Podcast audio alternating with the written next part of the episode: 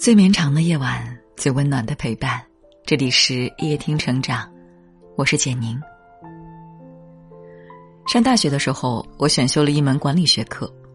有一次，年过半百的教授结合自己的阅历，谈到对马斯洛需求层次的见解。他指着图片跟我们说：“人这一辈子啊，精力和时间有限，没法面面俱到。你要明白什么是最重要的。”不要把过多精力消耗在物质层面，多花点心思去照顾家庭，去丰富精神。人生半坡，越活越通透，方才明白了多年前教授的那番话的深意。物质低配，家庭高配，精神顶配，才是一个人最好的活法。海明威说，在一个奢华浪费的年代。人类真正需要的东西是非常微少的。人过中年，当你滤除不重要的杂质时，其实也是在丢掉负累。一九五六年的冬季，哲学家李泽厚在哲学研究上发表了一系列文章，稿费加起来有一千元。这对于当时月工资只有六十元左右的他来说，是一笔颇为可观的收入。虽然经济变得宽裕，但他的衣食住行仍照旧，不穿好衣服，不戴名表。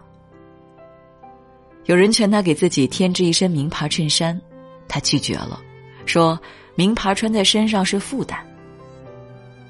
他专心致于事业上，最后写出了《美的历程》《中国近代思想史论》等著作。在物欲横流的时代，很多人看似支配物质。实则是被物质支配。我们所穷尽心思占有的东西，却成为生活最大的羁绊，灵魂反而没有安放之处。古希腊哲学家埃皮科蒂塔曾说过：“一个人生活中的快乐，应该来自尽可能减少对于外来事物的依赖。”环球免税集团的创始人查克·费尼虽然是闻名于世的富豪。却一直坚持着简朴的生活方式。他经营着各类奢侈品，但身上破旧的眼镜是从杂货店挑的，十美元的卡西欧手表从地摊儿买的。他说这块廉价手表的时间走得一样准。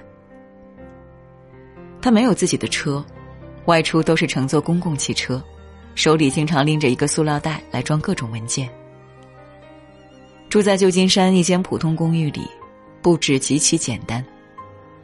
墙上挂着喷墨打印的照片，桌子是一张破旧的木桌。这就是查克·费尼的素简之道。没有琳琅满目的物品，身心落个大自在。没有填不满的欲望，过得简单而丰盈。心理学家施瓦茨提出过概念，叫选择悖论。幸福意味着拥有自由和选择。但更多的自由和选择并不能带来更大的幸福，相反，选择越多，幸福越少。其实，身边的每一件东西也是身上的包袱。少年贪求物质的丰盛，但人到中年要学会给生命做减法，摒弃无关紧要的事物，过专注的生活，为人生留下空间。林语堂说过：“理想的家庭生活就是有一个言笑晏晏的妻子，几个可以和他在大雨中奔跑的可爱孩子。”后来，他用一生的爱把理想变成了现实。自结婚以后，他除了写作，几乎把所有的时间都给了家庭。林语堂经常用胶泥和蜡烛做成漂亮的小玩意儿，当做礼物送给孩子。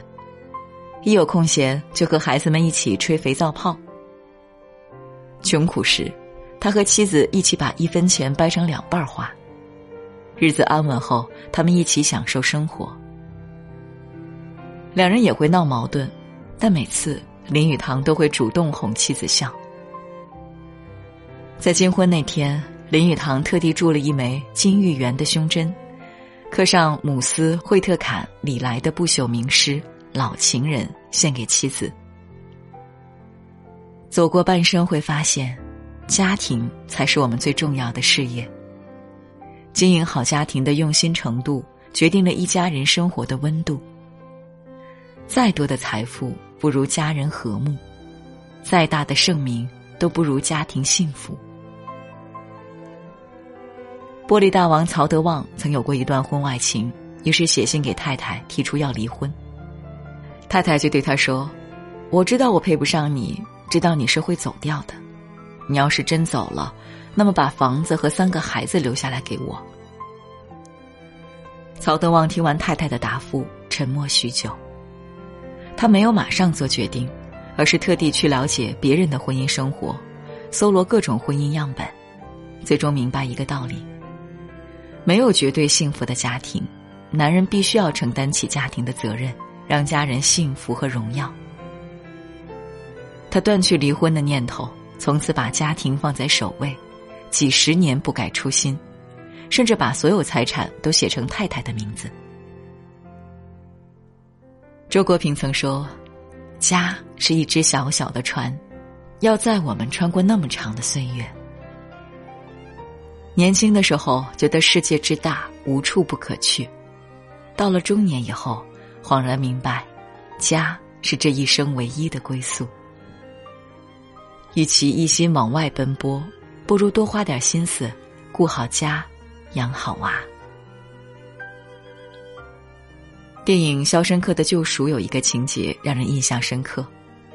主人公安迪因为在监狱里放费加罗的婚礼，被典狱长关了两周之后，出来后仍然精神焕发。在别人看来很难熬的独球日子，安迪却认为这是他过得最舒服的两周。安迪跟众狱友解释道：“因为有莫扎克相伴，音乐在心中，在脑中，那是天籁之音，那是夺不走的宝贝。”如奥地利诗人里尔克说的：“当灵魂失去庙宇，雨水就会滴在心上。”生而为人，不仅需要肉体的庇护所，更需要灵魂的栖息地。无论是琴棋书画，还是吹拉弹唱，我们都应该有一样志趣来充实生活，丰盈内心。木心曾在他的书桌上贴了福楼拜的一句话。艺术广大之极，足以占据一个人。对他来说，人间不过是寄身之处，广阔的精神世界才是他的徜徉地。在六十年代时，木心蒙冤被关在阴暗潮湿的防空洞里，每天吃酸馒头和没咸菜，饭菜上来还未动筷子，就爬满了苍蝇。命运如此刁难。木心却在沟渠里抬头看星光，在写字白的纸上，他偷偷画上黑色琴键，在无声的键盘上弹奏的有滋有味。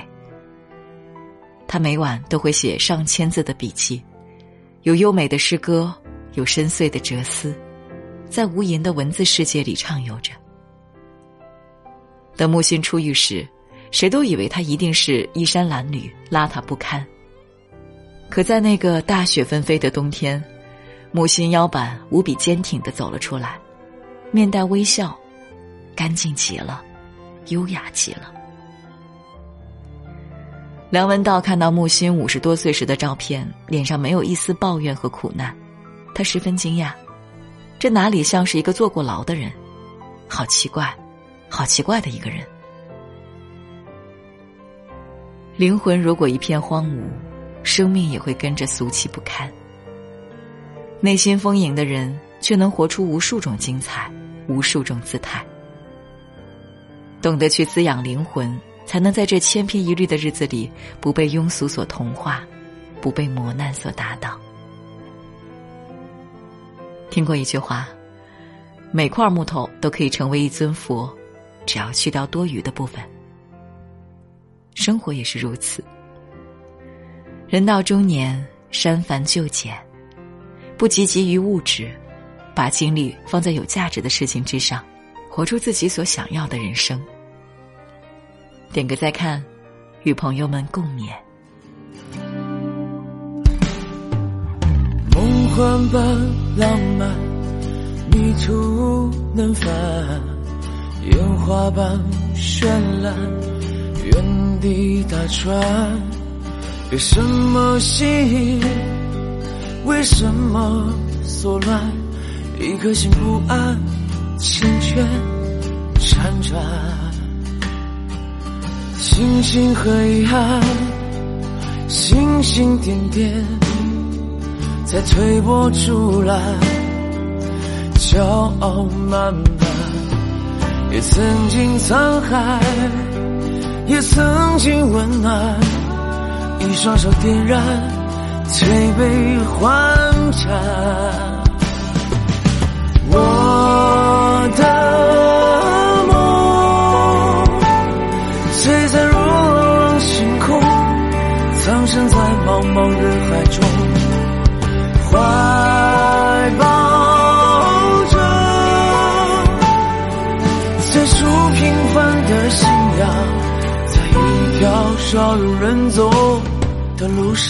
如果你喜欢今天的文章，记得在文末点亮再看。